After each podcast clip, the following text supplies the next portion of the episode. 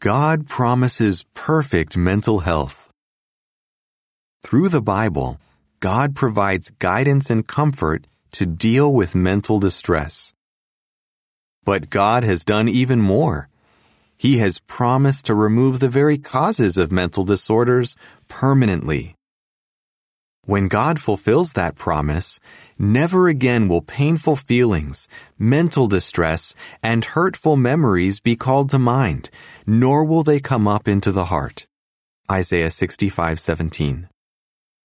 Jehovah's Witnesses will be happy to help you find out when and how God will fulfill this heartwarming promise. End of article.